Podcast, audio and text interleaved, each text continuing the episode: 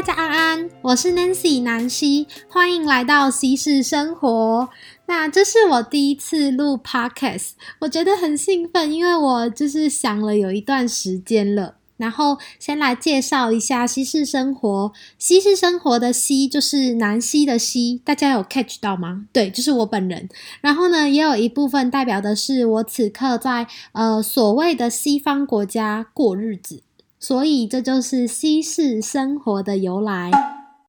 然后呢，西式生活主要是在分享我目前在捷克布拉格交换的生活，然后还有旅行的故事跟经验。那我自己是蛮喜欢独旅的，目前呢，小资旅行走过了大概二十一个国家，所以没错，西式生活这个频道主要分享的就是呃我在欧洲生活跟旅行的故事，欢迎光临。那我今天呢要分享的主题是，没错，这是我们的第一个主题，在欧洲旅行真的不用花大钱吗？真的吗？对。真的不用，但我觉得其实旅行很看就是个人注重的是什么。但我个人是比较注重的是，我可以走比较地方，但我可以不用住得好，跟不用吃得好，可能偶尔吃一下当地的餐点。但我其实不太会注重，呃，不太会把钱可能花在住宿等等的方面。我可能就挑便宜但地点还不错的地方。那没错，旅行最贵的两样支出，第一个是交通，第二个是住宿。那尤其又是听起来在非常贵的，呃，又遥远的欧洲，大家其实可能最担心的是住宿跟交通这两个部分。那我们今天呢，首先要来分享的是交通，然后下一次我会分享住宿跟食物的部分。那其实交通这件事情，我觉得算是最，呃，最难解决的，因为你要考虑到时间啊、地点啊，然后火车站的位置什么等等的，以及最重要的是它的票价。那其实大家，呃，首先我先从长途这个，然后再说欧洲自己境内的。那首先大家如果其实善用，呃，欧洲联航跟一些辅助的 App，其实是可以非常省钱的。那举个例子来说，像我去年二零一八年的夏天第一次来到欧洲自助。那暑假期间哦，我从台湾飞到罗马，再从罗马原地飞回台湾，就中间在上海转机一次，只花就是大概我觉得算很便宜的机票，买到台币一万七。那个时候我就觉得天呐，而且那个行李还可以带四十六公斤两颗这样，没有就一颗二三，一颗二三，所以等于是四十六。然后虽然它不是直飞，它有转机一次，而且转机时间大概。可能十个小时多左右，但其实那个时候我就想说，反正我学生就是没钱，但我有时间，所以那个时候就呃买了这张来回机票，这样。然后呢，我是七月底出发，然后八月中回来，所以那个时候等于我买到的甚至是暑假的旺季。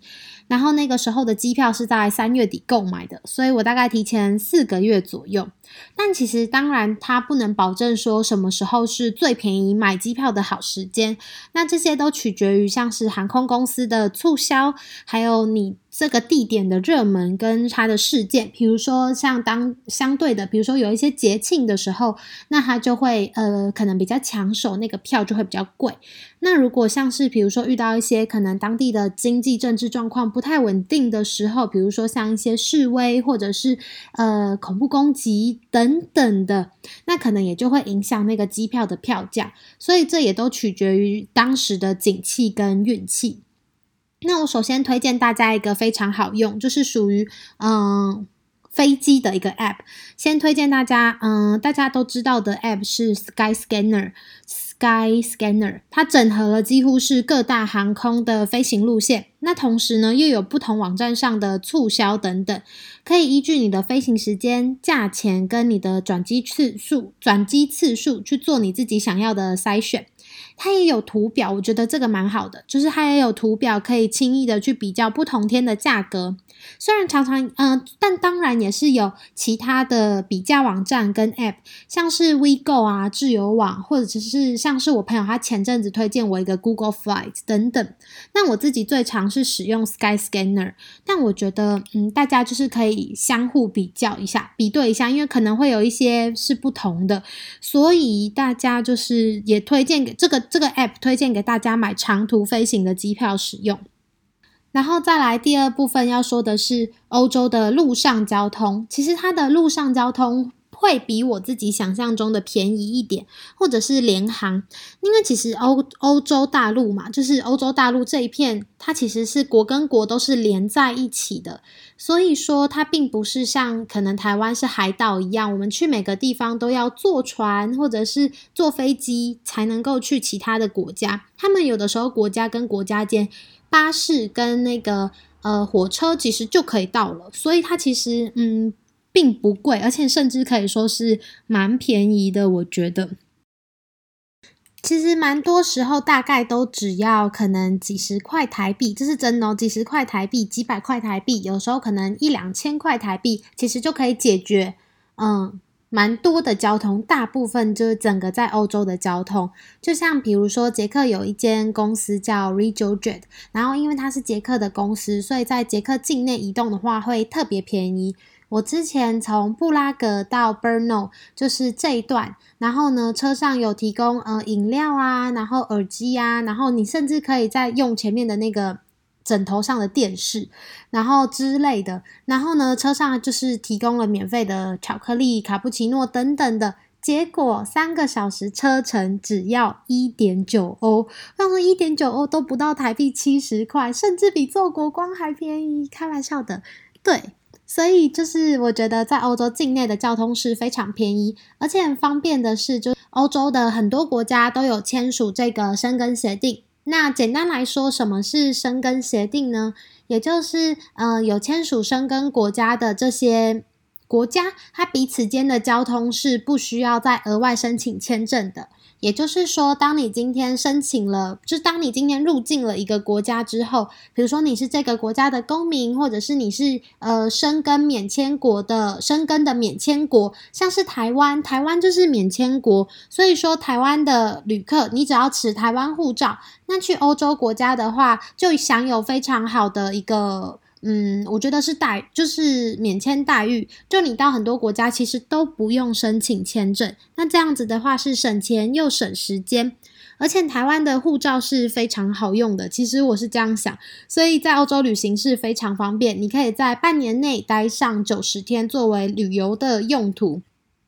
然后现在来说说，就是我自己我自己的就是旅行的这样子的感想。就我其实蛮惊讶的，就我第一次来到欧洲，跟我现在来到第二次嘛，然后第二次，然后现在已经要在这边待上大概要四个月左右的时间，会发现其实就是欧洲比我想象中的小，诶，就是没有这么大。他们就是路上的交通其实都不会花到真的非常久的时间，国跟国之间，像我在捷克的首都布拉格。我去德国的 Dresden 只要两个小时，然后我去德国柏林首都只要四个小时，就都搭巴士这样。然后可能我去 Vienna，可能我去 Budapest，可能七个小时、十个小时。其实我觉得这些都不算久，感觉跨国这件事情听起来就哇，就